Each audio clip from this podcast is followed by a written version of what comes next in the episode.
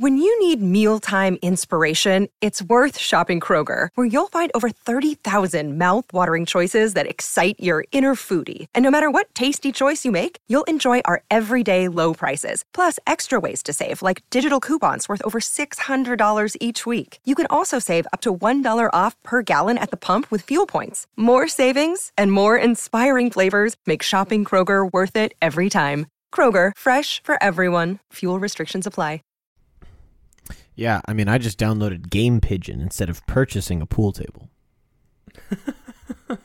Went on the game don't- pigeon on the iPhone. Yeah, so I don't know how that affects kind of the analog industry, but I feel So like I that, has think- some, that has something to do with it. I I know what you mean, and I also know exactly what to do. I think I think we're gonna play eight ball during the podcast, and no one's gonna know. We can't play eight ball during the podcast. no one's gonna know. have- you. okay. Your break.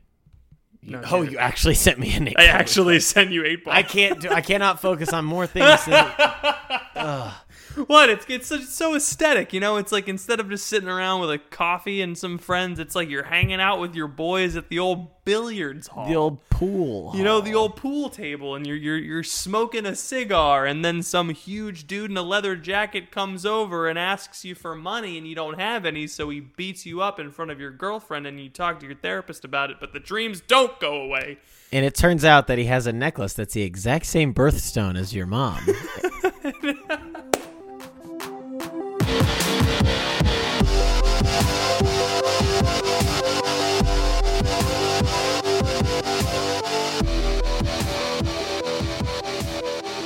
Welcome to the Crunch. It is your boy Ethan. And I'm Patrick. I was just telling Patrick about something funny that happened to me. Mm-hmm. Well, it didn't really happen to me. I was just there when it happened. It didn't really happen to me so much as I went to a movie theater and I saw it happen on the street. It screen. didn't really happen to me so much as I read about it 300 years later. Um, so I was we I went to Manhattan, Kansas. I have to stipulate that because when I tell people in Tulsa, Oklahoma that I'm going to Manhattan, they think I'm going to New York, which is uh, very unfortunate because I will not ever be going to New York, especially during the novel coronavirus. Start so- spreading the news. Huh? I got COVID nineteen. I don't know this. What do you do? Start doing? spreading the news. That's the New York, New York song. Start Oh. spreading the virus. Sorry, go on. All right. So I was in Manhattan, Kansas to celebrate Father Gail Hammerschmidt's 48th birthday, which was a great time. We all love Father Gail. Um, sorry, I keep burping. Wow. Who would have thought? And we were out at uh, one of my mission partners. They have a lake, right? They have a, a nice, they have a house on a, on a lake. Um, and so we went out down to the dock and hanging out, boating around. Kai, I was yakking. I was doing some yakking for the first time in a while. And Father Kerry Wakulich from Oklahoma State University, a wild man. He there was a student named Leo, and Leo, Leo's like Ted Sri but thirty years younger, um, which is great. And he was sitting on the ground, Wait, like so like zero years old. Ted looks like he's thirty years old. I don't know how old Ted Sri is, but I have to assume that he's at least in his forties. Just I mean, in order to wa- know all things Catholic, you have to be at least fifty years old. That's fair. is, that, is this podcast called All Things Catholic? It is, yeah, Okay, that's nice dig. yeah, yeah. I was, uh, yeah. When I met Ted, you got to be careful. and- That's my boss. No, when I when we were first we were, we were like advertising the crunch at, at at Seek, I handed him a crunch card and I was like, "Hey, listen to my podcast." And he looked, he was like, "Oh, my wife likes podcasts. I might give one to her." And now now he's got a podcast, a Catholic podcast. Good idea, Ted. Who who Well thought who gave you that idea, huh? Very Man. creative, skinny Very legend creative. Ted Sri. We we stand Um, Ted. We stand Ted. We love Ted- Dr. Ted, Sri. Ted Sri. Dr. Sri. He earned that, Dr. So we were talking, and Father Kerry Wakulich pointed at Leo, who was sitting on the ground, and he said, While you're up, get me a PBR, which was very funny in and of itself. and Leo gets up, and out of, I'm not, I am not exaggerating, out of nowhere, starts talking about how much he loves the cod at Long John Silver's. and just goes on, while he gets up and just starts talking about cod uh-huh. And about how how he loves the great deals that he gets at Long John Silver's. and I started laughing so hard that I almost fell out of my yak and into the water. It was one of So those moments. was it was like a just commercial? perfect. It was no, it was not a commercial. It was a real like Leo doesn't even work at the Long John Silver's. He was just he's just a fan. He's just he's just doing some viral street marketing. He also earlier in the conversation he said, "You know that five dollar burger deal that they got at the Denny's, man? That's the best." and we are like, "Leo, what are you talking about?" Leo loves him some fast casual dining. Leo Leo is an expert in all things the lo- he also he also calls them the Long John Silver's, the Denny's and the Olive Garden. He never just says Olive Garden, he has to say the Olive Garden. He goes he comes up to me and he says, "What if man, I was at the Olive Garden and the guy was giving me cheese and I never told him to stop."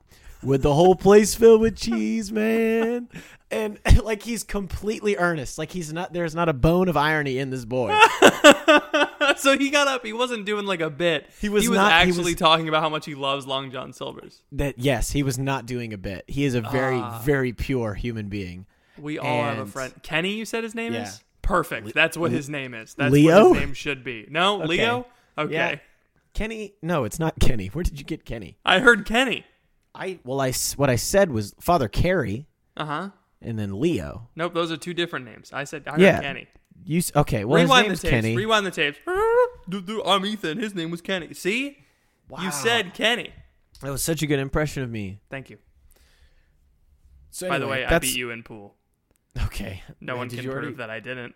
Did you already start playing? I can't. You can't beat me if I did not agree to playing the game because I'm doing a podcast with you right now, Mm, that's, no, that's not part of the rules. I can beat you if you don't play. Patrick. I need you to pay attention. This is my main source of income. I'm just so good at pool that I Okay. beat you in one okay. Great. I'm like blessed Pier Giorgio Frassati. Everyone knows that story of him playing pool. Anyway, so I did something. I don't know if we can move on. I did something Sure. today that I Any, have not please done. get me get me out of this. I did something today that I have not done in years. I went to a place. I You went to haven't the been bathroom. It- yeah, yeah. I close. I went to Cici's Pizza, What? and Okay. In you went into the store. uh huh, yeah, they they have buffets. o- Buffet was open. The buffet the buffet at Cici's Pizza seems like the last place that, that anyone should go. I feel like the buffet times. at Cici's Pizza was where the guy got the bat from. You know what I mean? Like, Yeah. so There a, there's a instead of- Cici's Pizza in Wuhan. that That's where I went. And dude, they still have the same Fast and Furious Tokyo Drift console and the same picture of all those kids eating pasta. Say, you know the ones I'm talking about. It's all the same. It, the interior of Cici's Pizza has not changed since it opened in 1994. Do you know And- that song Tokyo Drift from the film Fast and Furious Tokyo Drift? Yes, I scream Tokyo goes- Drift every time I take a left turn on a busy road.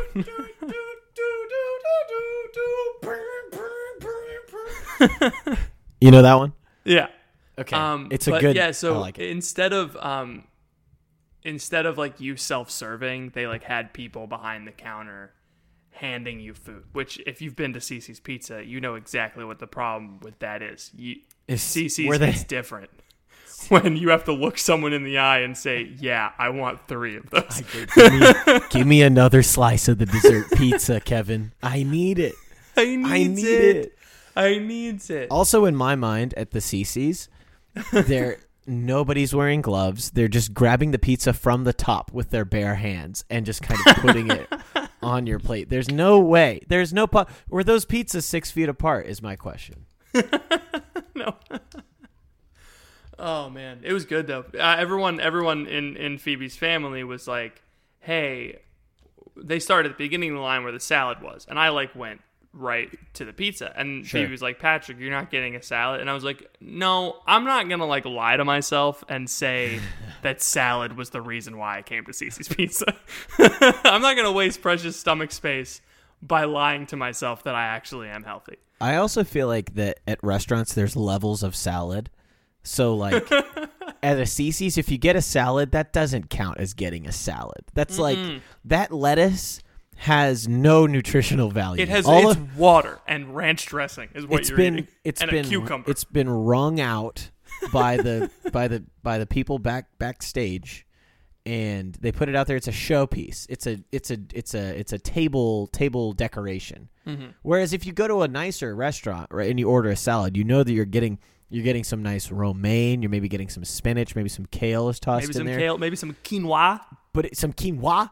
But if you get a salad at Cici's, they, that they went out they went out back and they picked the grass that the that the construction company That would probably five- have more nutritional value than iceberg lettuce. that probably would. I don't know where iceberg lettuce comes from, but I know iceberg that lettuce, much like icebergs, is just made of water. I all I know about iceberg lettuce is that it's melting at a rate faster than we can stop it. I made when I made the joke that um, I was like iceberg lettuce is. I, I I stood my ground. I was like I'm not getting a salad because iceberg lettuce is bad for you. It's killed people. Yeah, you ever heard of a little something called the Titanic? That got a big laugh. yeah, iceberg dead ahead of lettuce. Iceberg lettuce. It kills people. I was a huge I was a huge vegetable lover. One could say that I was a, a titanic lover of vegetables until I met the iceberg lettuce. Until I met the iceberg lettuce. And then it all sunk for me. and then and then I and then I hung on. I clung desperately to a floating door, and then sank deep into the cold Atlantic. Sad. I've never. I've never seen the movie Titanic. Ti- Titanic? Mm. Yeah. Mm-hmm. Uh-huh. Did you know that uh, Disney, the Disney Cruise Line, almost launched a ship on April fifteenth, two thousand and twelve, which is the, which was the one hundredth anniversary of the Titanic sinking. And my uncle, well, not he's not really my uncle. My Okay. uncle's, but he, my uncle Mark, uh, my dad's Uncle friend Mark. from high school. Who has a peg leg and one eye? he, he he worked for Disney and he was actually the guy that told them they he was like, "Hey, you guys really shouldn't launch the cruise ship on April 15th, 2012 because that's the day the Titanic sank." And it's like it's just like Uncle Mark to know those random facts. Classic Mark.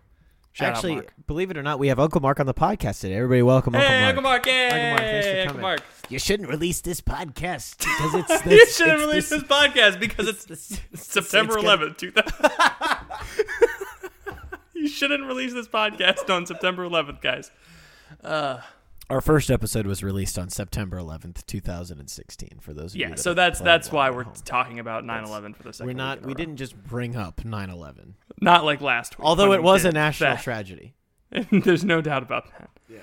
Okay. Speaking of uh, speaking of things that happened in the past, how would you like to take a trip in the hot fudge ice cream machine?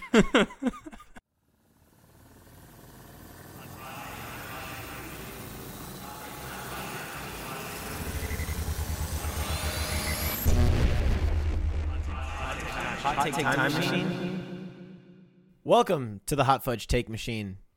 It is your boy the hot Ethan. take fudge machine. Hot Take Fudge Machine. Um, it's the the place part of the show where you drive up at 11 p.m. and you really have a craving for hot fudge, and you tell the person at the window, "Hey, I would like some hot fudge," and they say, "Sorry, but the machine is broken." and you can only do that for tweets that are five years or older. Patrick, take it away. All right. Um, if you have a hot take 10, five years or older, uh, send it to us. You know how to do that.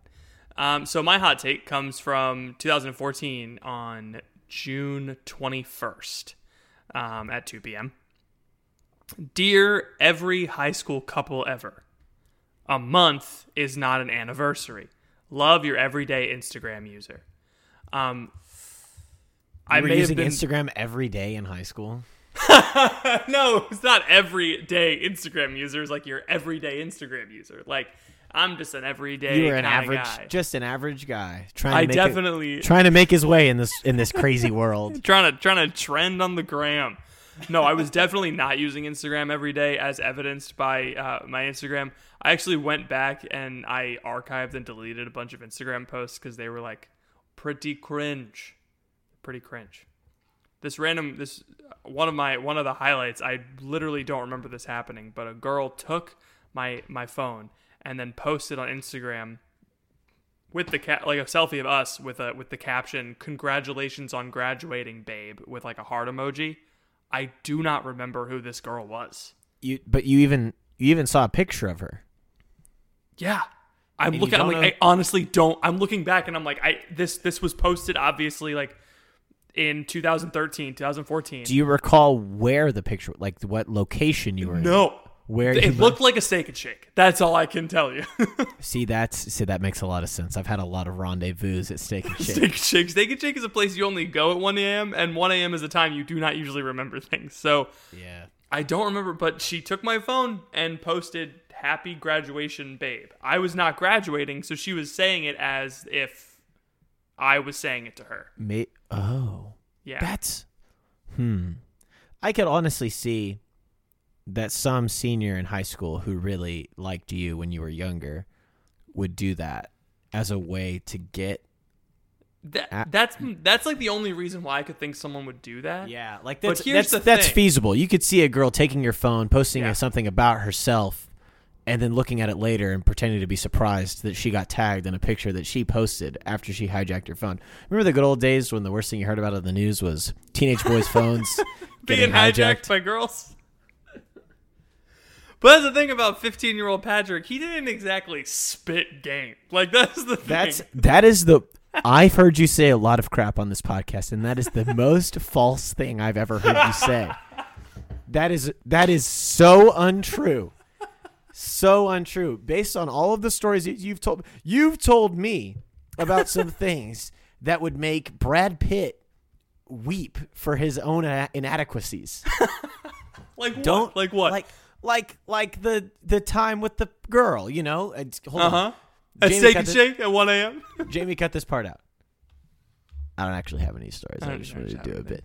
Yeah. You know what I'm talking about? You know what I mean? yeah, that one. That, That thing. one. Yeah. Okay, fine. Yeah, sure. I guess I guess that one was pretty hardcore. oh my I actually gosh. no. I actually think Listen, it is. my high school friends listen to this podcast. They know when we're BSing them. listen, none of my high school friends listen to this podcast, and I can say whatever I want. One I- time I hit the principal in the face with a coconut cream pie. And I've been watching laughed. a lot of Disney Channel movies recently. One time, my parents told me that I was going to move, so I bought a bulldozer and ran over the school with it. oh man. Um, in all jokes aside, I do believe that you've you spit mad game in high school. I, I do not think I think that your wit was advanced to the point where you weirdly and unknowingly spit the maddest game of anyone in your friend group. It's possible. That's, that's- certainly possible. Guys like us, we're in that position where we're we're doing we're doing the thing, but we have no clue that we're doing it. You know? Yeah, that that'll that'll that'll that'll that'll pad my ego for now. That's I'll look back on high school and be like, yeah, I was just so witty and also so oblivious to all of the women that were behind me vying for my attention. That's what it was. There was a whole there were a crowd of them. They've started a support group and they've elected me as president. Of, I'm I'm the president of your group actually. it's called People Who Want Patrick Nevy's Attention. um the PWWPNA. The people who want Patrick Nevy's attention. In the 1920s, that would be a group that the government would shut down. I don't even know what that means. I don't even. Is that a joke? Is that even a joke? I don't know. it had the canons of one. But did, it, did it have any of the substance? This, It may uh, not have had any substance, but that's not what matters on this podcast. I- on this I was- pod. I was just about to say I love this cast because because we're having a good time, and it, I have no idea if anybody listening is having a good time. I don't even know if they're if they like our jokes, but I love doing this. This is the best part. Has anyone started driving to places again? Are we still relevant? Buy our merch. I don't. Is our merch store up? No, you, no. you've been saying that a lot lately. Yeah, I know. It- it's still not up. It's been three not up. months. no, it hasn't been. It's been four months. Well, it was supposed it was supposed to happen in April, and then I did nothing about it. So, anyway, someone emailed me asking us about the merch, and I was like, "I'll you'll be the first to know." So she has to be the first to know. I, I- promised. I would like to be the first to know. Mm, no, I promised the Crunch listener. All right. Well, when they start cranking out content in the same rate that I can, tell tell them everything. Tell them everything about the show. Yeah, just start. Just just hand all the money that we make for Patreon. Give it to them. Do you have a hot take? I do. Thank you for asking. um, this is from June twenty eighth, two thousand and fifteen. Mm-hmm. It's from Ethan Stevie Aberpostle.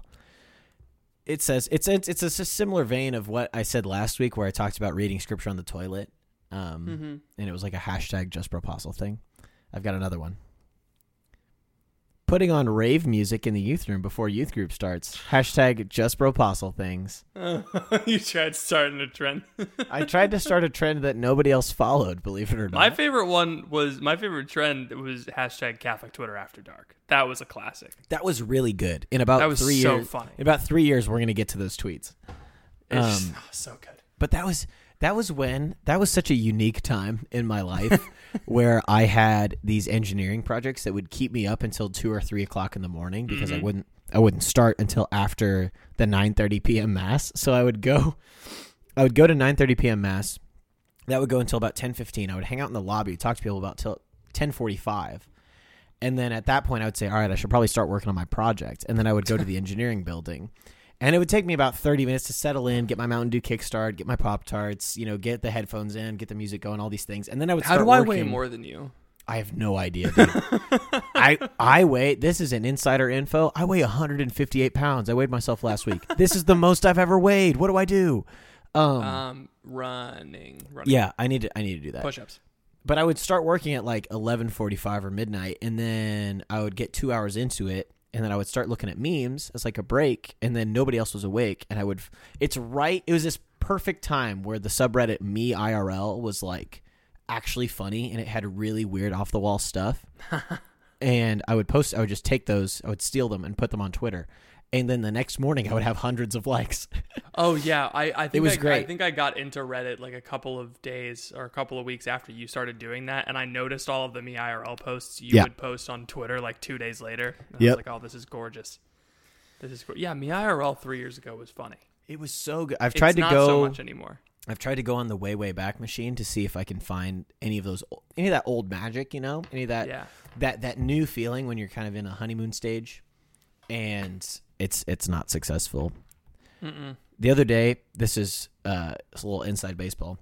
These past two weeks, I've been doing team director training to be a team director for the Fellowship of Catholic University Students, and they were talking about different ways to create fellowship via online. And I said, With just Catholic start a university students. just start a podcast. No, like with our like with our teammates over the summer since Oh, we're not okay. since we're not going to be at training like we normally are. Mm-hmm. And this the the lady was saying on the phone, she's like, "Oh, share your favorite meme about quarantine." And I said, I had to like take a hard look at myself. and said, I haven't looked at a meme in probably four months. Like I don't know anything about meme culture anymore, which is fine with me. I'm totally happy with it. But to to think that I was doing a hashtag Catholic Twitter After Dark where I was so up to date on all the hot memes, it's weird, man. It's weird. to Ethan was about. on Dat Boy before the normies. I was I was ahead on Dat Boy. I was ahead on the Dab. I was ahead on the Harlem Shake. I was ahead on Kony 2012. All those things I was I was at. we gotta find this guy. I was present at the the moment of conception. Like I was there before a thousand views for all of those things. And now I don't even know. I didn't hear about coronavirus until May. I didn't know that. I didn't know that making uh, imitating Debby Ryan from Radio Rebel was a meme. is that what is that? Hold It's on. It's a meme. You're kidding. Yeah, it was. So the, a commentary video was number one on trending today on YouTube about it, about Radio Rebel. But I, I watched that movie like years ago when I was older. So it was like it was kind of like an ironic viewing of like a Disney Channel movie because I had nothing, nothing else was on Netflix. But apparently, like Gen Z kids, that's their like, uh, what's a good example? Like Johnny Kapahala. That's like their Really? yeah. That's like their Huh. Disney Channel nostalgia is this movie with Debby Ryan from Sweet Life on Deck. Which is like funny because Sweet Life on Deck was like right when we were leaving high school and not really watching anything to do with Disney Channel. Like I would watch Disney Channel in high school because I had little brothers. Yeah. So like I had no Disney Channel experience through like most of high school and into college. Um, but these kids were like watching, and so they they. But Debby Ryan makes like who also got married today. What? Funny enough to the guy from Twenty One Pilots. Yeah. Oh man.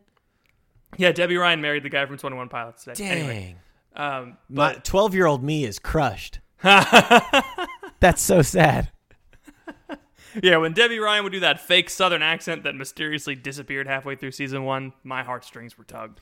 Let me. Uh, I think you can really tell kind of where a generation is at based on the spin-off that they that they stopped watching. So if you watch Drake and Josh but not iCarly, you're of one generation. If you watch iCarly but not Sam and Cat, you're of another generation. If you watch Sweet Life on Deck but not the show where Debby Ryan was a nanny that I don't remember the name of, Jesse. Jesse, then you're of a different generation. You know what I mean? It's it's weird. Yeah, there's Bertram memes on TikTok. Who the Yeah. heck is Bertram? You did, you had younger siblings. They didn't watch. They didn't watch Jesse in the background while you were like streaming on Netflix. I the same room. I know. I did not know. We did not have that. Um Also, the generations are not that close together. There- These are just years. I know. I'm just the the baby boomers were watching Drake and Josh, while the Gen Xers were watching iCarly. Um, I don't know, man. It's weird to think about. Mm-hmm. It's kind wanna- of it's kind of disappointing that we that we demarcate our cultural uh, allegiances based on television shows. Do you remember when people- major corporations? People used to demarcate the cultural differences by the most recent Bronte novel that would come out. Which Bronte sister they identify the most with? I know. Is it. Emily or Char- Charlotte? I don't know. I, I don't know. I don't know the Bronte. Does that make me not a feminist? Is J- is Jane Austen one of the Bronte sisters? Is Flannery O'Connor one of the Bronte sisters? Is, Mary, is Mary Shelley one of the Bronte sisters? I really have no idea. It's actually Mary Shelley's monster. Emily Bronte's monster. That's that's gonna be my new bit. Is that so many layers deep to go on somebody to say like Frankenstein? It's like actually it's it's it's Emily Bronte's monster. No, no, don't even do it with that stuff. Just like have someone say like say, like oh like I was reading Moby Dick the other day. Actually, it, Moby Dick was the scientist. It's actually Moby Dick's monster.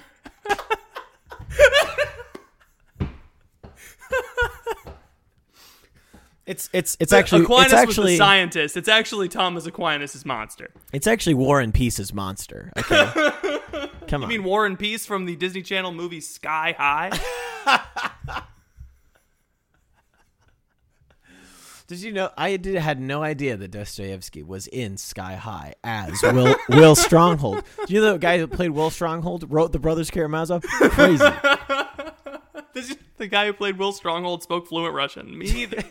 In fact, the movie was in Russian, had Did to be you know dubbed that the into guy English. the guy who played Will Stronghold was actually a deep fake Soviet spy? We had no clue until today. He was there the whole time. Oh my if you play the movie backwards, it's the Communist Manifesto. If you actually play the theme song to Sky High backwards, it goes Moscow, Moscow. okay. That's pretty. Good. Do you have a topic? I do. I mean, I have something. We'll see. Better than nothing. Yeah, let's get into crunch on that. All right. um. Uh, have you heard the news? Everyone's talking. Um, been we're on the crunch, and now, dang it, what rhymes with talking? Walking. It's time. Um, oh yeah, we we're sitting down. We're tired of walking. It's time to crunch on that. All right, that's it. I got it. What That's is that? Well, you just put that on the end. It wasn't even. It didn't even flow. There was no A B A B pattern. No, sometimes you don't need it. Sometimes it's more like an appendix. You Uh-huh. know, Yeah. I, I wouldn't know what an appendix is. I don't have one. But um, but uh, yeah, that's what it was. It was like a little. It was like a little tag. That's it. okay. Tag. I, I, we'll we'll let it slide this week, but next week you better get that tidied up, or else I'm gonna have to find a new co-host. I wanted to talk about the coronavirus. Nope. Okay. Thank you all for listening. No, Oh. I uh, I got a distressing email today. Oh, geez. Yeah, it was. Uh, I don't know if it's public. It, it's probably public. I feel like it's fair to talk about. Um, the University of Tulsa kind of released their their protocol for the upcoming semester, Mhm. and I just need to kind of process it a little bit because I'm I'm struggling a lot because the next that what they're doing is they're they're reducing class sizes down to 33% capacity. Um, they're Oh, giving wow. people they're giving people the option of either doing virtual or being in person. But if you're in person, then everybody on campus all the time is required to wear a mask. You have to stay six feet away from everybody. The union, like food places, are going to be takeout only. Like you're not going to be able to sit down and and hang out in the union. Um, I, I'm assuming based on what they're saying that, that you can't go to the gym, play basketball, those kinds of things, intramurals. No clue about D1 sports. That's still up in the air. Um, Oh yeah, Nick's football team got shut down. yeah, really? Yeah, like FIT closed their football program. That's so sad. I know. I know. And Nick is like a fantastic quarterback. So if anyone's He's listening so to the big. University of Florida, pick him up. One time, one time I gave Nick Nevy a hug, and my head bounced off his pec. He's strong. He's a strong guy. When when he was Um, on vacation in Texas, he would get up at 5 a.m. and go for a run, and he was like up before like anyone, even even our dads. Can we get Can we get Nick Nevy on the podcast sometime? Let's get Nick Nevy on the podcast. I think that'd be fun. So I'm reading all these things. I'm gonna always have to have a mask on. I'm always gonna have to be socially distanced. Um, the students are gonna be in class, but kind of, and they're not really gonna be close to anybody. I don't know how are you gonna study in groups? Like you're not gonna be allowed to study in groups on campus. Um, if I go and play spike ball or ultimate frisbee or one of those things, like will the will the campus police come and shut us down? Like I, Yeah. there's a lot of questions that I have, uh, you know, and obviously, I'm on this podcast, right? I'm a public figure, as people are wont to tell me. I do represent the Fellowship of Catholic University Students, and we both represent the Catholic Church. So I do find it important to say here that I will obey any rules and laws that were that are placed upon me by the municipal government or uh, by the school that I am a missionary at. Right? Like I'm not Yeah. going to break any rules on purpose. So I just wanted to get that out there. However, what I want to talk about is necessary. what is that necessary? Is that all necessary? is what all necessary. All things like okay, yeah. Barring everything you said, of course we're gonna do that. Is that Sure. all necessary? I I In don't September. I don't know. I'm I have a I have a lot of thoughts. The first thing is that I hope that college students are, are going to be as college students have always been, and they're going to obey the rules for about two weeks and then maybe stop doing that. you know, like that's if I could imagine, right? Because you got to think the fraternities are not going to be allowed to have parties. The Yeah. you're not going to be allowed to gather people in in apartments or those kinds of things. So eventually, it's it's kind of like a pressure cooker. You know, it's going to pop at some point, and uh, yeah, I have no idea. I can't predict what the students are going to do. And I think the two weeks thing is like for the most rule abiding student. You know, like Yeah. first, the there are going to be those fraternities and sororities who, like, first thing, don't do that. Exactly. Right. Like the college students who went on spring break and then spread the coronavirus in the first place. Yes, we all thank you for your service. Uh, but here's the thing that I'm really wrestling with, and I, I would love to hear your take because I've been reading uh, Mark a lot lately, Gospel of Mhm. Mark. I've been doing Lectio on it every day in my holy hour, and th- something that I've just really never noticed before is like how physical Mark's description of Jesus' ministry is. It's very hands on. Um, and not to say that the other gospels aren't, but this is just something that a theme that I've been noticing is Jesus spitting on his hands and wiping people's eyes and, and touching people's tongues and touching their ears and the the women or the woman who's hemorrhaging coming and touching his his robe, um, the feeding of the the five thousand, right? The the bread, the multiplication of Mhm. the loaves, handing that out. Um, the the shaking off of the dust, you know, like all these things are very like physical signs, physical representations of the kingdom. Which I love, right? It's it's a very good good things to meditate on and to pray with. And so now I'm thinking, okay, I'm the team director of a missionary team this upcoming year. I've got three new teammates who have never been a missionary before on a college campus Mm-hmm. and they're going to come and we're all the four of us and, and all of our returning students are going to come to a place where we have to wear masks every day so i can't see 75% of most people's faces they can't see 75% of my face Yeah. and i have to stay six feet away from them and not to say that i have to touch people right this podcast obviously like we're not physically with anybody and this is still Mhm. affecting people you know not to say that i have to physically touch somebody but there is such a physical element to jesus' ministry that Oh like yeah, there's like power in that. there's so much power in it like he doesn't like that's why he encourages us to be with the poor why it's so important when we're with the poor to shake their hands to Yeah. to like grab them by the arm and say like it's really good to meet you because they don't have that and that's what they say that's what a lot of people say is that the, that physical contact is what they miss the most a lot of people who are homeless or on the streets even right to the extent of the students that are on this campus a lot of people haven't had a hug in months You know, a lot of people Yeah. don't have people who regularly touch them. You know, in in a in a very non-sexual, very normal way. Like they don't have physical touch with other people, and so I'm trying to figure out like how do I reach out to people? How do I meet people? How do I kind of live out this vision that's set out for me by the gospel writers of what evangelization looks like in the midst of yeah, I have to cover my face. People can't see my expressions. I can't see their expressions. I can't touch them. I can't shake their hand. I can't hug them. Without le- legitimately, like without breaking some rules and potentially like risking focus getting kicked off this campus. You know, like that's not what I want to do. Um, and so I just got that. I got that email today while I was driving, and and I read it, and uh, not while I was driving. I Not while it. you were driving. I read it and then I was driving.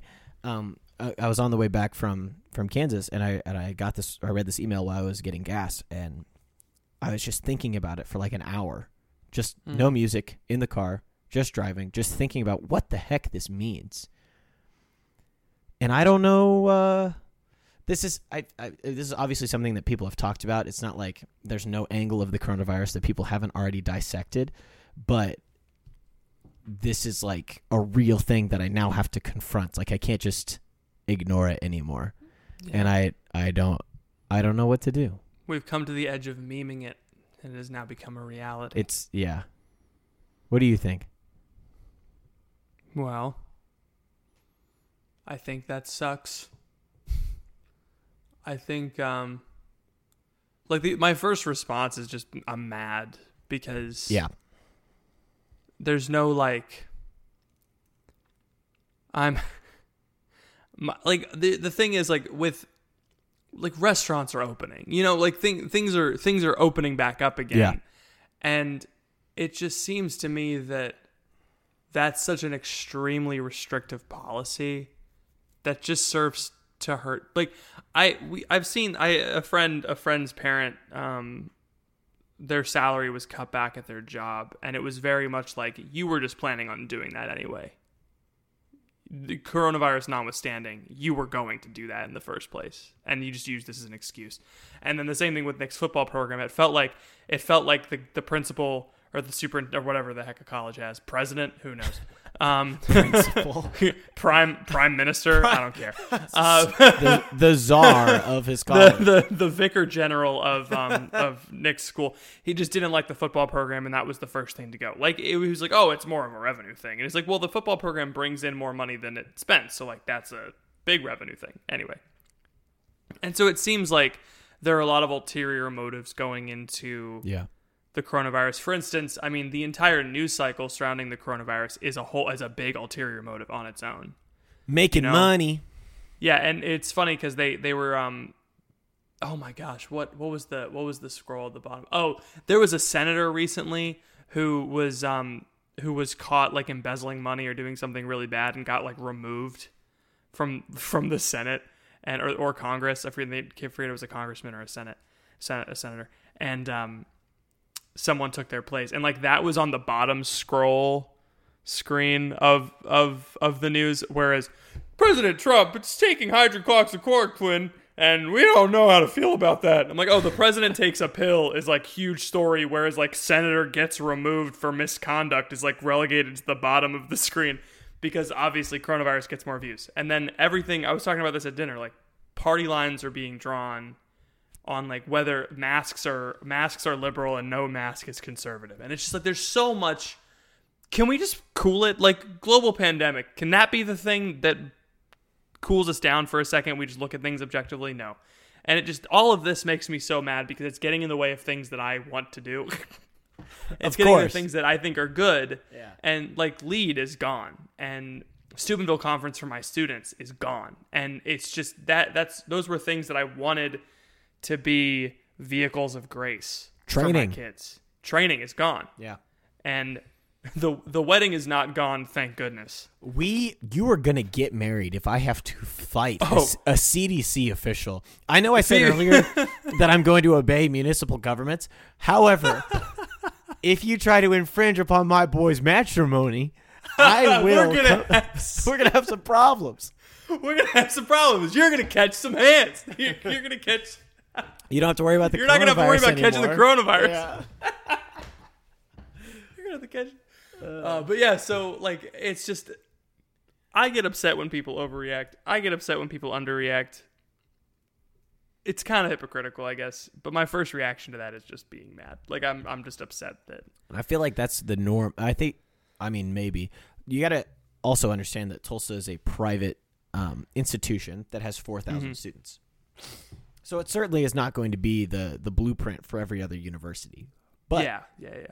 I feel like that is closer to the norm than than anything else. I feel like that is where universities are going to trend, seeing as the university is generally a more liberal institution. So, like, I think you should look at um, how many Tulsa University of Tulsa students are from out of state versus out of the country. Oh, I think we have like twenty percent international students. Okay, Yeah, it's crazy. I think like so they're accounting for that too, which is yeah. So there's, that, a, there's that's quite a quite a number of uh, of Asian students, quite a Mm-hmm. number of European students, not very many African students. Um, surprise, surprise.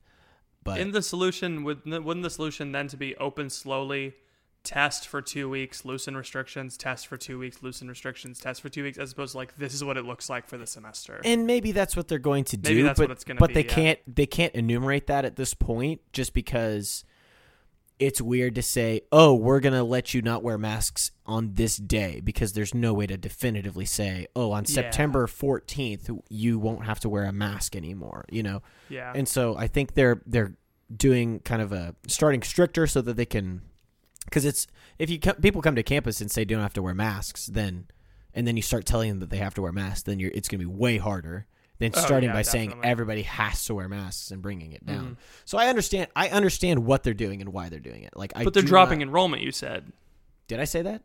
yeah, the class size is only thirty three percent. They're the class size is thirty three percent, but they're not dropping enrollment. They're just creating new classrooms to spread out all of the classes. Oh, you can come back on campus. That's correct. Yeah. but some classes might be still virtual.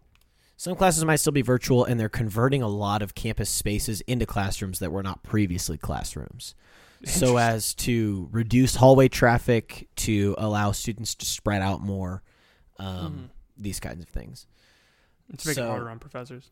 Yeah, I yeah I have no idea. It, but it's and there's lots of practical things. Like I don't I don't want to just sit here and say like, well, this is making my job harder, so we need to change it. Like I'm not here to. I don't want to complain. What I want to understand is like legitimately What to do about it?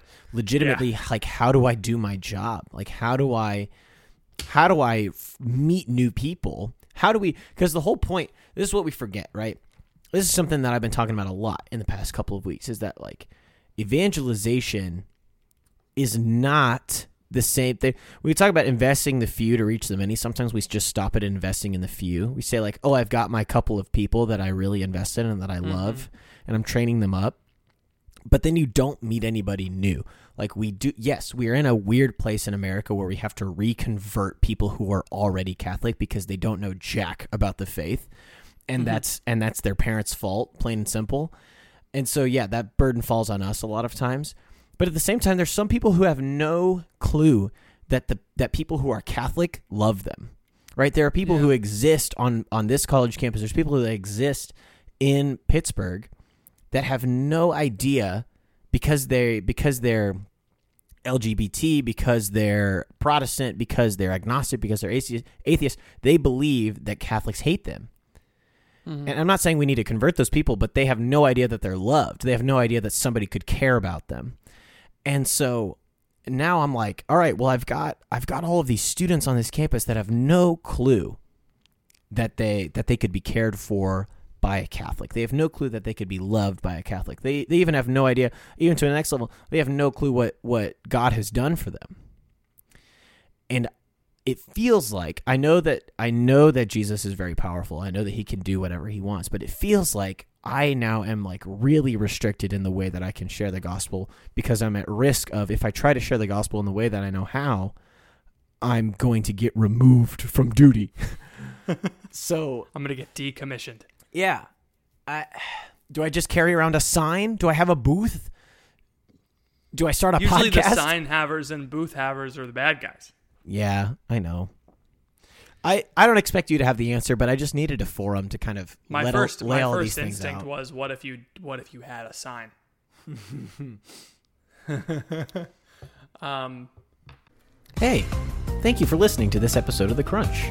Sorry to interrupt what I'm sure is a stimulating intellectual conversation, but I wanted to pause the episode real quick to let you hear from some of our sponsors. We will be back right after this.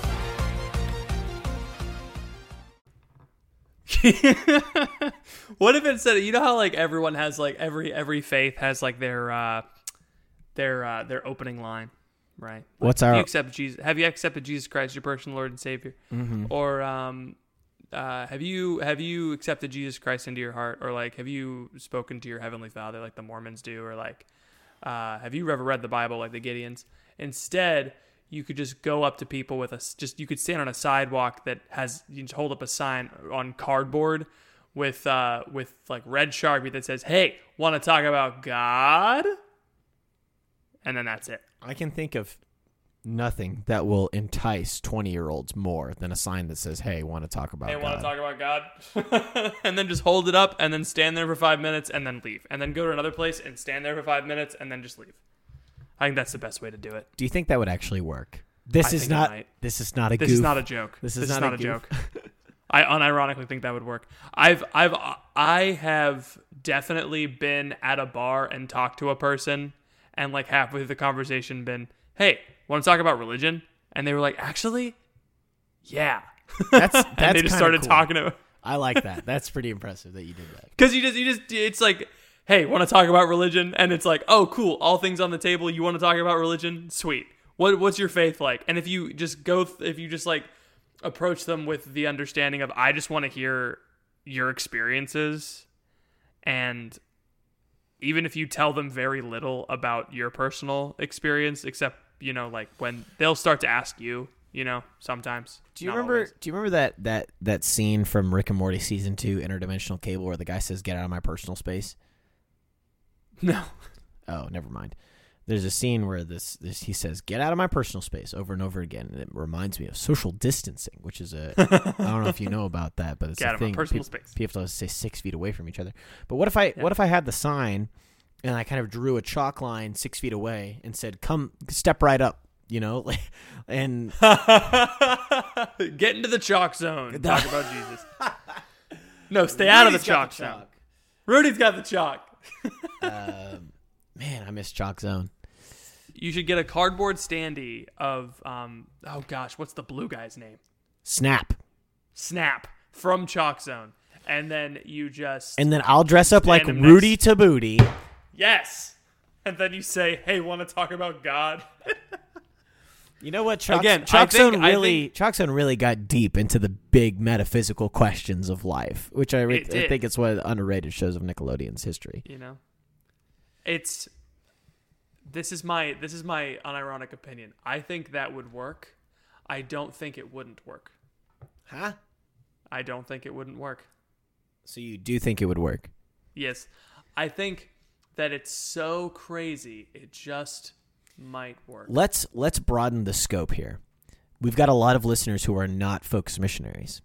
yeah We have a lot of listeners who might be going back to the college campus, who might be facing similar restrictions. What about them? just ask people hey want to talk about religion From six feet away, though? sure I guess. six feet isn't that far okay it's about six as tall as six me feet is pretty far. It's a Patrick Nevy away. and we're pretty far from each other so that's pretty I far guess. I'm looking at my wall right now, about six feet from my wall. I look at my wall. I say, "Hey, want to talk about hey God?" talk about religion yeah, I guess. maybe that's maybe that's the thing. Maybe that's what we need to what we need from people. Is just say, "Hey, want to talk about religion? Want to talk about God? yeah What do you think about here's this?" my thoughts Yeah, I guess. people coming out of this are more anxious and like they've confronted anxiety and they've confronted depression and they've confronted a lot of stuff right and i'm fairly certain that people have been considering the afterlife right And like from what I've seen, just people that bring up religion, it's because it's been on their mind for a while. That's the thing is like some people have actually have been thinking to themselves, I really should get back into my faith. And they say that over and over again, and they're looking for a hand to reach out from the darkness and grab them, right? And like they're holding out their hand, they just want someone to grab it, right? And the the the, the thing is to look for those people, right? I, this is this is what I this is what I and tell not my just catechists. also not just look, but to pray and ask the Holy Spirit to bring you to those people because that actually works. That's fair. That's a that's an important distinction. Yeah. I tell I tell my catechists like it's important to focus on the people who are reaching out and like with the middle schoolers, right? Like I, I tell them to like tell me the names of the kids who are searching, and like I'll make sure to reach out to them and to ask them to come to the high school youth ministry. And if they don't, they don't. But like I want to make sure that the people that are reaching know the Catholic Church is there for them because that's the main that's the main question. It's not we think because we because we have all the answers for this question. We think the biggest question people have about religion is what about the the priest scandal? What about sola scriptura and sale of indulgences? People don't care about those things. That's Like, they in- really they really don't. Every major religion has a bad thing Yeah. going for them. Like And- yeah, which is anyway, we're not going to get into it, but yeah.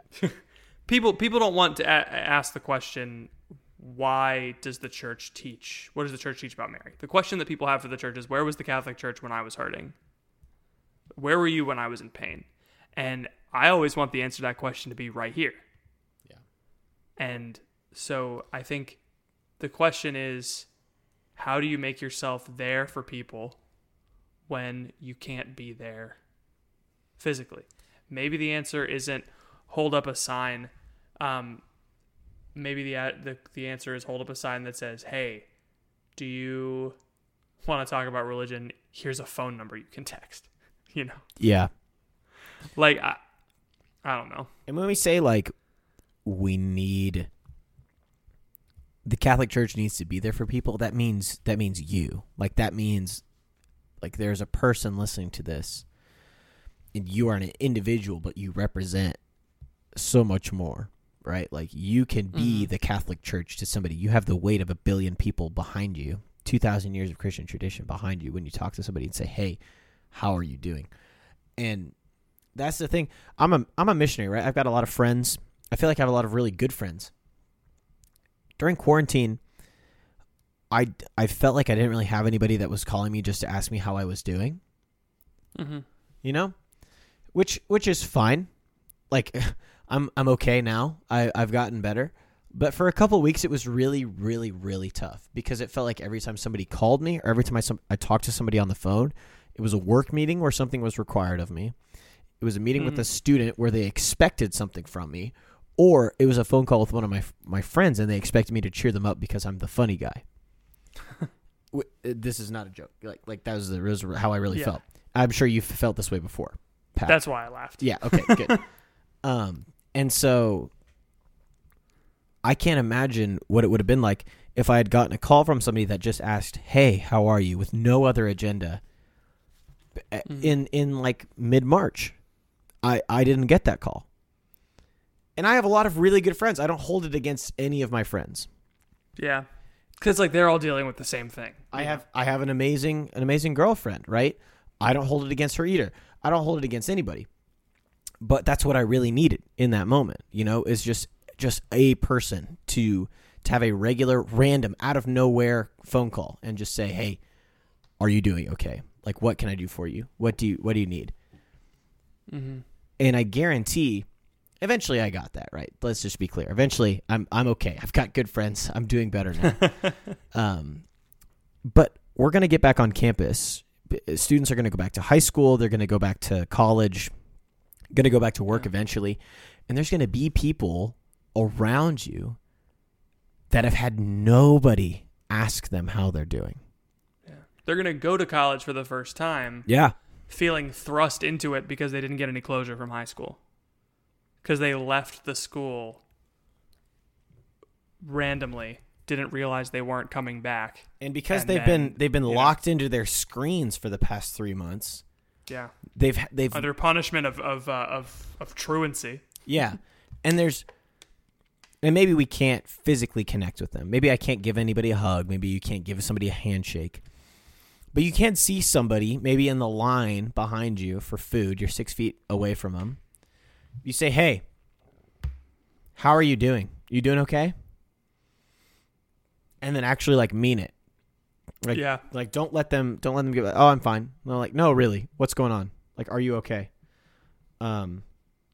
To be Yep. fair, I did that to the guy at Cracker Barrel the first couple of weeks. He didn't seem very receptive. and that's fine people aren't going to be receptive and you might Yeah. have you might have 20 people 30 people 50 people shut you down and say no like i'm not interested in talking to you but there there might be one person that is Yeah. on that is on the brink that is on the verge you know and i don't know i Is just on the brink. Is on step back two. The step up to the streets. is on fast and furious 2 tokyo drift drift into Too the fast, edge too furious. too fast to Fast too furious. Tokyo Drift was the third one. no way Okay. Yeah, and then Too Fast, Too Furious the second one. The Fast and the Furious was the first, and then Fast and Furious was the fourth one. that's so odd Very confusing. I've never Yeah, I looked it seen. I've never seen any Fast and Furious movie.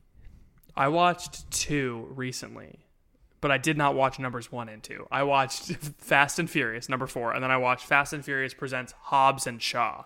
And I did not realize Dwayne the Rock Johnson and that British guy were in the Fast and Furious franchise, but they are. They are in universe. Was Hobbs and Shaw any good? I heard it was bad. Uh, I don't know. Big thing go boom, and so I was satisfied. Okay, that's fair. I'll rent it tonight probably. Um, Probably. does that make sense? What I'm saying? I'm trying to like figure out. Yes, practicals for our listeners, but also practicals for me. Like I, I need all of these things. I need to to remember that how I felt, you know, and recognize that like not everybody has intensive orthodox roman catholic training to keep them accountable to being to being a virtuous human being they Yeah. don't have that and what do they have they have they have parks and rec you know that's the thing that's keeping them going Mhm. and like when you when you hold the weight of tradition versus the weight of parks and rec one of those falls pretty quickly Mhm. and we know who stands Except on one of those top. got Joe Biden elected. Actually, both of those got Joe Biden. Never mind. Yikes, Sleepy Joe. Um, d- does that make sense? What I'm saying? I don't. I feel like I'm going off the rails a little bit, but No, that does make sense. okay, great, thanks. And I think that um, part of this might just be if we can't reach out and touch people, we're just going to have to rely on Jesus to do it. Because it looks like, in terms of faith, the only the only contact that people are going to get evangelistically is the Eucharist, and like at least we have that.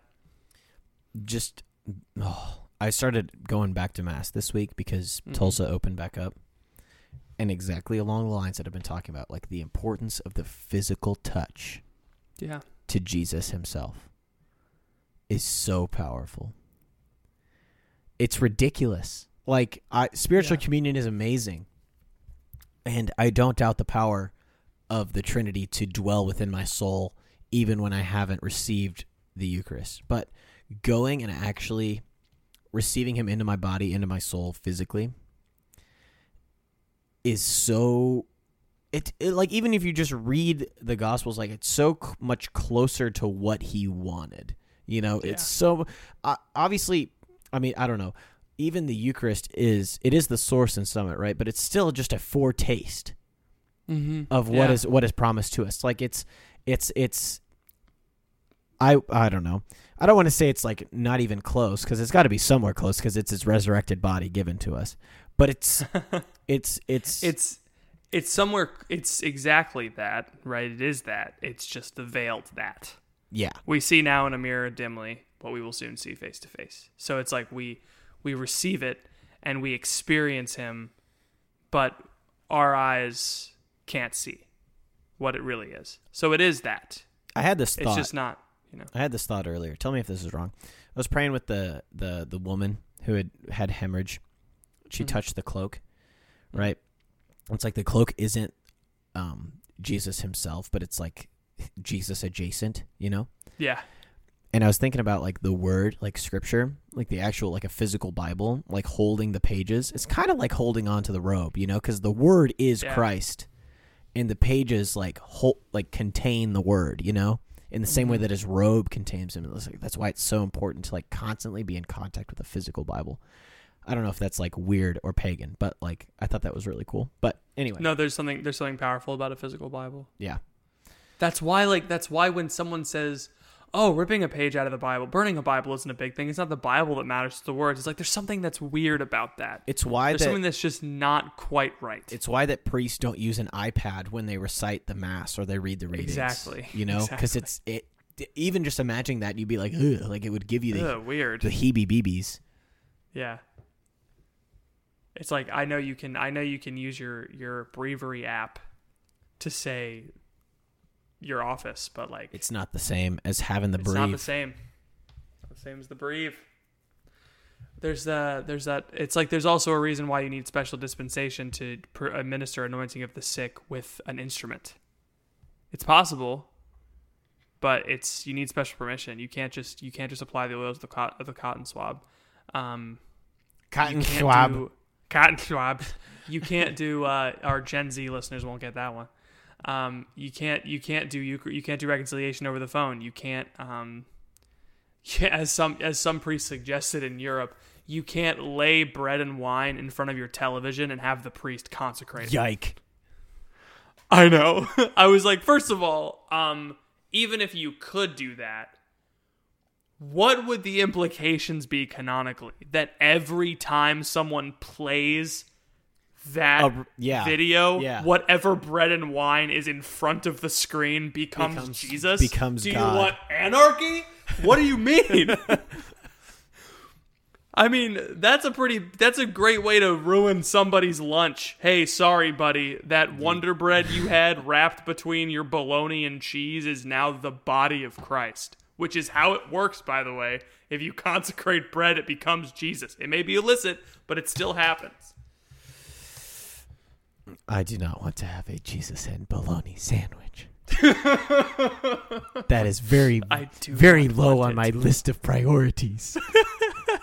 It's like the best thing mixed with the worst thing. have you ever had bologna? Goodness. No. Good. No. Let's talk about things that should not have happened. bologna. Like Coronavirus. Coronavirus. The Lincoln assassination. Bologna. in order of importance. In order of importance.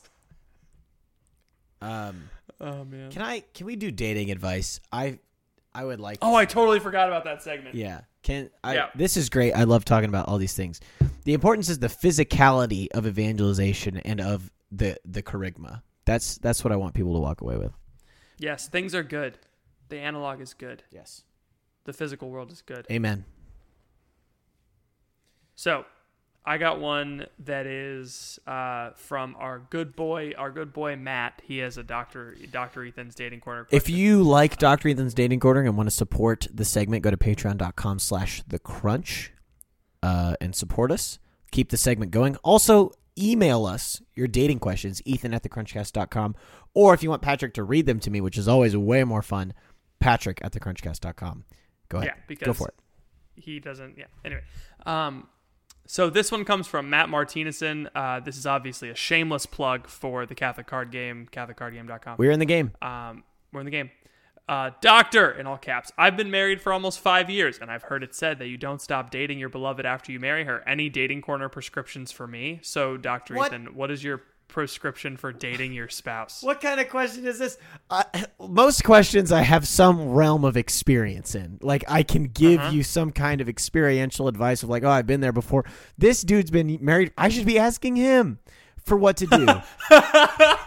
Lord, you, I should be washing your feet. yeah, like oh. Hey, we just got a question. It's it's from it's from it's from it's from uh uh uh, uh Archbishop uh uh Cardinal you know Cupich, and he's saying, hey, what what I've been a cardinal for three years. I've I'm in this trouble. I don't know what to do. What should I do, Doctor Ethan? You're dating court Cardinal Cupich. I've never been a cardinal. Don't send me in that question.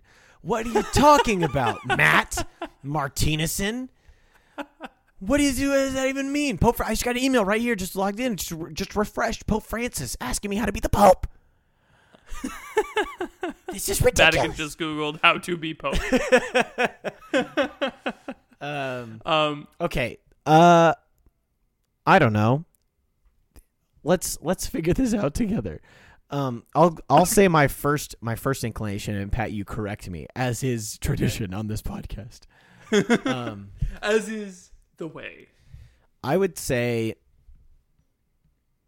probably when you're married, it's really easy to just kind of go home, be home, be a homebody, watch whatever you want to watch on Netflix or Hulu, go to bed, wake up, do it again. You got to mix it up, right? You got to you got to mix up your routine. You got to think about things that you like to do. I'm always trying to think of things that I like to do to do with Emma, right? So today I was driving and I said, "Man, I haven't played Scrabble in a long time. I love Scrabble." So I took when Oh, I when I saw her today, I said, "Hey, do you want to play Scrabble sometime?" She said, "Yes, I would. I, I haven't played Scrabble in forever. Let's play Scrabble." We got to purchase the game, obviously, but she's but she would be interested in doing that thing with me. The other day, this made my heart flutter, as it were. She she told me on the phone. She said, "I'm I'm ready to go bowling with you," because the bowling alleys are open again. And she said, "Hey, I, I want to go bowling. Like I'm ready to go bowling." And I said, "That's I love that. That's amazing." Um, I feel like bowling ball holes is the last thing you should be interacting with. Let's I at the AMF Sheridan Lanes in Tulsa, Oklahoma. They have they have the bowling balls. They stay at each lane, like they don't go back to the rack, and so they have somebody come by after you're done, and they deep clean each of the balls, Um, Nice. and they just stay there. So you're not like interchanging them in and out and in and out. Uh, Fair enough. So it's a good way to keep it keep it clean.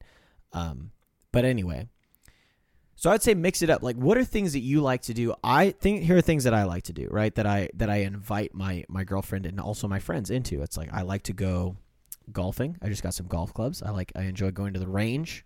I enjoy playing a, a par three. I like going bowling. I like going to. Uh, it's hard to go places now, obviously, and it's probably tough when you're married and it's coronavirus time. But you got to get off the couch and you got to get off the screen. You got to go out and do something. Maybe you learn badminton. Maybe you learn uh, pickleball. Maybe you you pick up tennis. Like you gotta you gotta find something that you and your spouse are both willing to be bad at in order to be good at together. And I think that is um, that's what will keep kind of a marriage alive. Is that it's a growth and a virtue is really what it is. And the virtuous life is the happiest life. And things like tennis, they might not seem like a virtue, but like it is like getting better at tennis is virtuous, you know? Um, uh, getting better at, at golf is virtuous.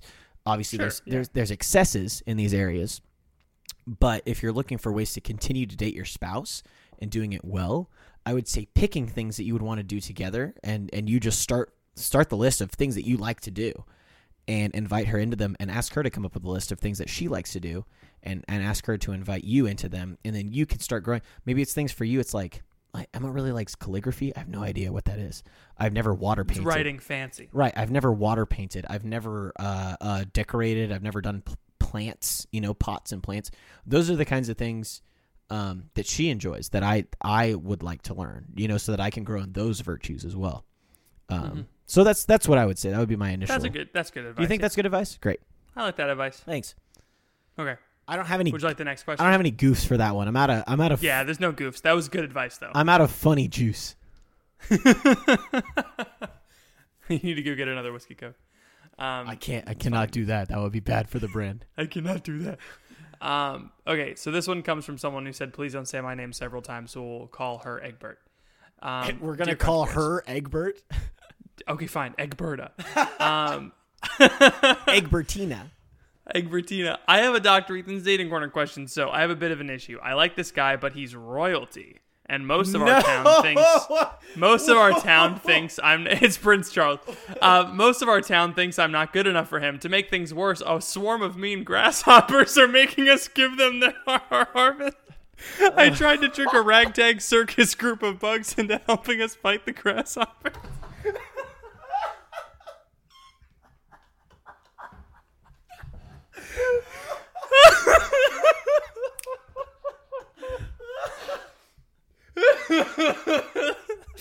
Oh my gosh. Oh wait a second. Um that's the plot to a bug's life. Sorry. Uh, here's my actual question. Here's what you need to do. You need to create some wacky inventions and and a giant paper mache bird that you can use to scare off all of the other suitors so that you can win the royalty for yourself. All I can think of is the caterpillar. Look at me. I become a beautiful little butterfly, and I can't stop laughing. Oh man. His name was Heimlich, which is a, not a very original name for a German caterpillar. this was back when this was back when uh, Bugs Life was in like what 2004. Yeah. Making fun of Germans was easy. Who ordered the poo poo platter? Then a bunch of flies swarm around. Oh That's my great. gosh. What's the real question? Okay, um, I like this guy and I've been trying to flirt with him. 'Kay. Not sure how good at it I am. But summer approaches. I feel as though I'm going to need to find a new way to flirt with him since we won't be in the same place. How do I flirt with him long distance? what? um, same way you've been flirting with him during coronavirus. Also, I'm worried about being too forward, not being bold enough. We text a little now, but I don't know if we should text more or if I should sit back and let him instigate the conversations. I'm a college student and I will see him again in the fall. I'm just kind of confused and would love your input on this. Thanks and keep up the good work. Please don't say my name. And then uh, we all see, know your sent- name is Flynn. Let's let's we all be know honest. my name is Flynn, obviously.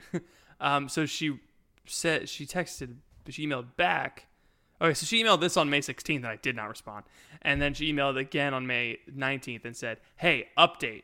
So the guy like left today. Sorry, too late. Ouch. Uh, has been acting distant the last couple of days, and I'm not sure where we stand anymore. I'm just gonna give him space and let him reach out to me if he wants to. Uh, this is all to say that if you don't want to respond to my question, you don't have to. Um, so she said she. So I guess in summation, she the guy she likes has already moved away. Um, she wants to know how to flirt long distance, but he's been acting kind of distant. So she just wants to give him space. Do you think that's a good idea? Sounds like there's there's already distance in this long distance flirting relationship. Yeah. Um. First of all, I'd like to applaud you, no named question asker, for giving me all of the necessary information. I know that you're a girl. I know how old you are. I know that the timeline. This is all great. I know that you're funny, obviously, because that was great. Life gag That was great. so funny. I love that Bugs Life thing. Here's what you need to do.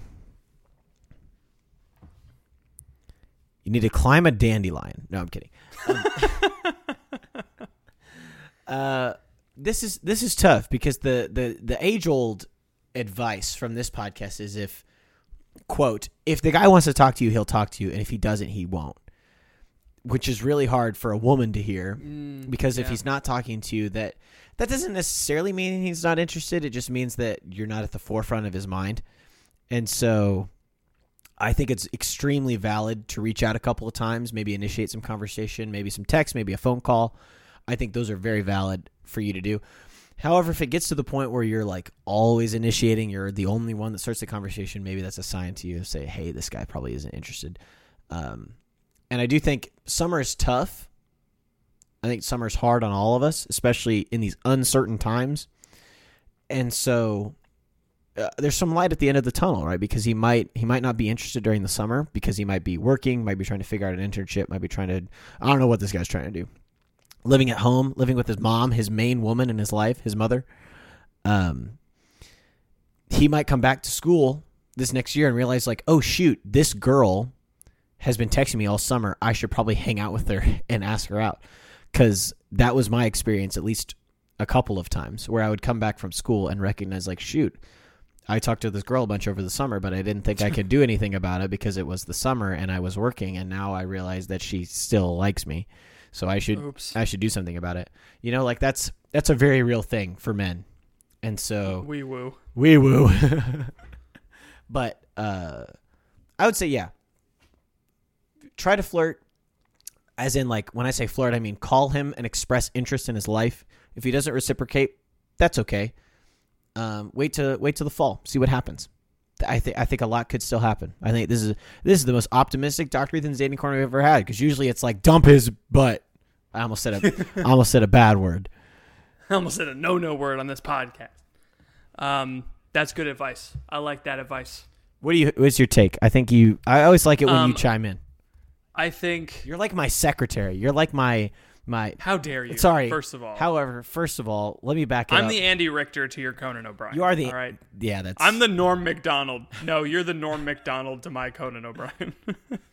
You're the you're the you're the you're the you're the the um what was the name of the the musician the bald musician on David Letterman? Um, You know what I'm talking about? yeah. Paul. Was his name Paul?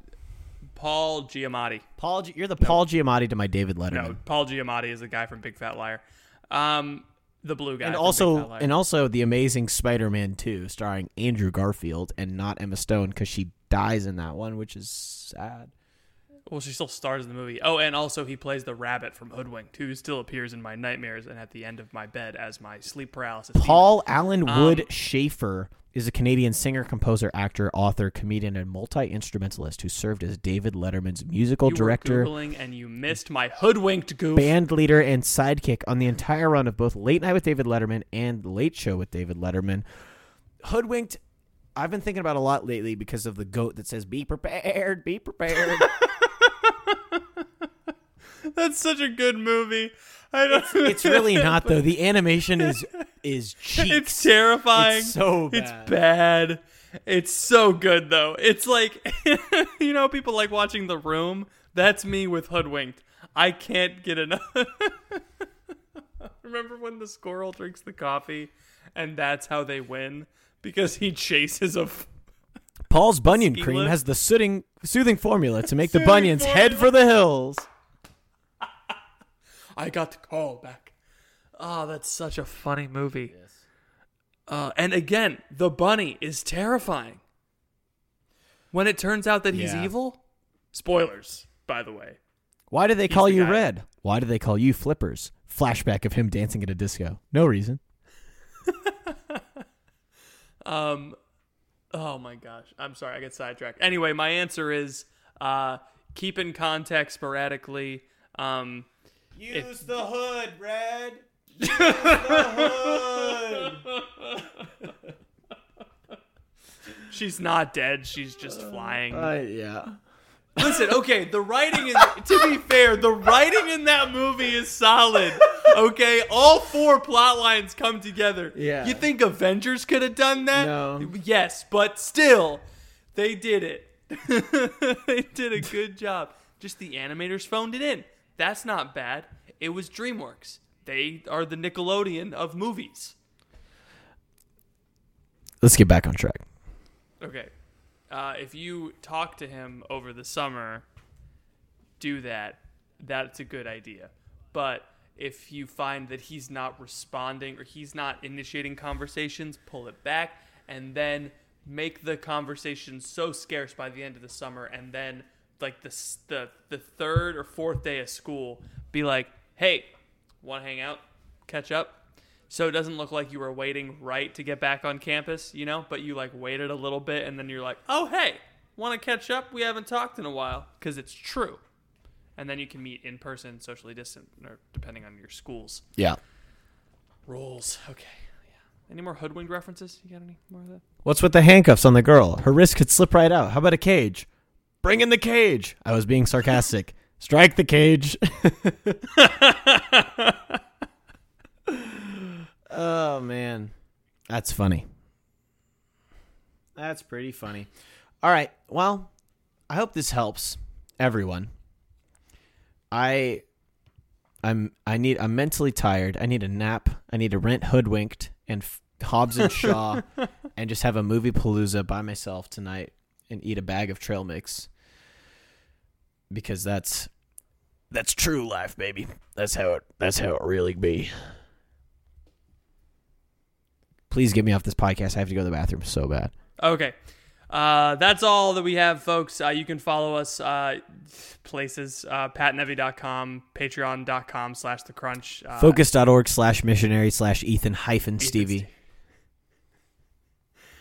Um, yeah, I, I, I got nothing else. That's oh, um, support our sponsor. Wait, never mind. Not this week. Support our sponsor? Question to be continued. Um, do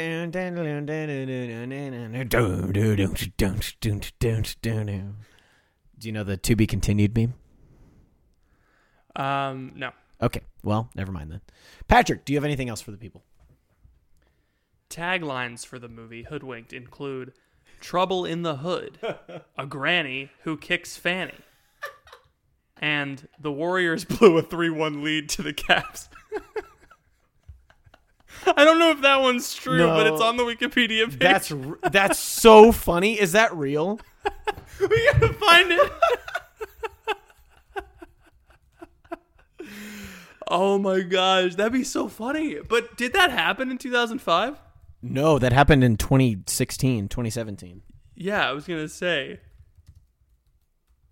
Taglines in the Wikipedia page. the Wikipedia page for Hoodwinked tagline has the Warriors blew a 3 1 lead to the Cavs. Where is that? I can't even find that. It's definitely just a meme that someone put in the Hoodwinked page Okay. on Wikipedia. Gotcha. But I can't believe we found it live on this podcast. So good. All right. That's an Easter pe- that's an that's an Easter egg on Wikipedia. That's a Weekstopedia egg. Thank you all for listening. Right. Please pray for us. We'll be praying for you, and we will see you all next week.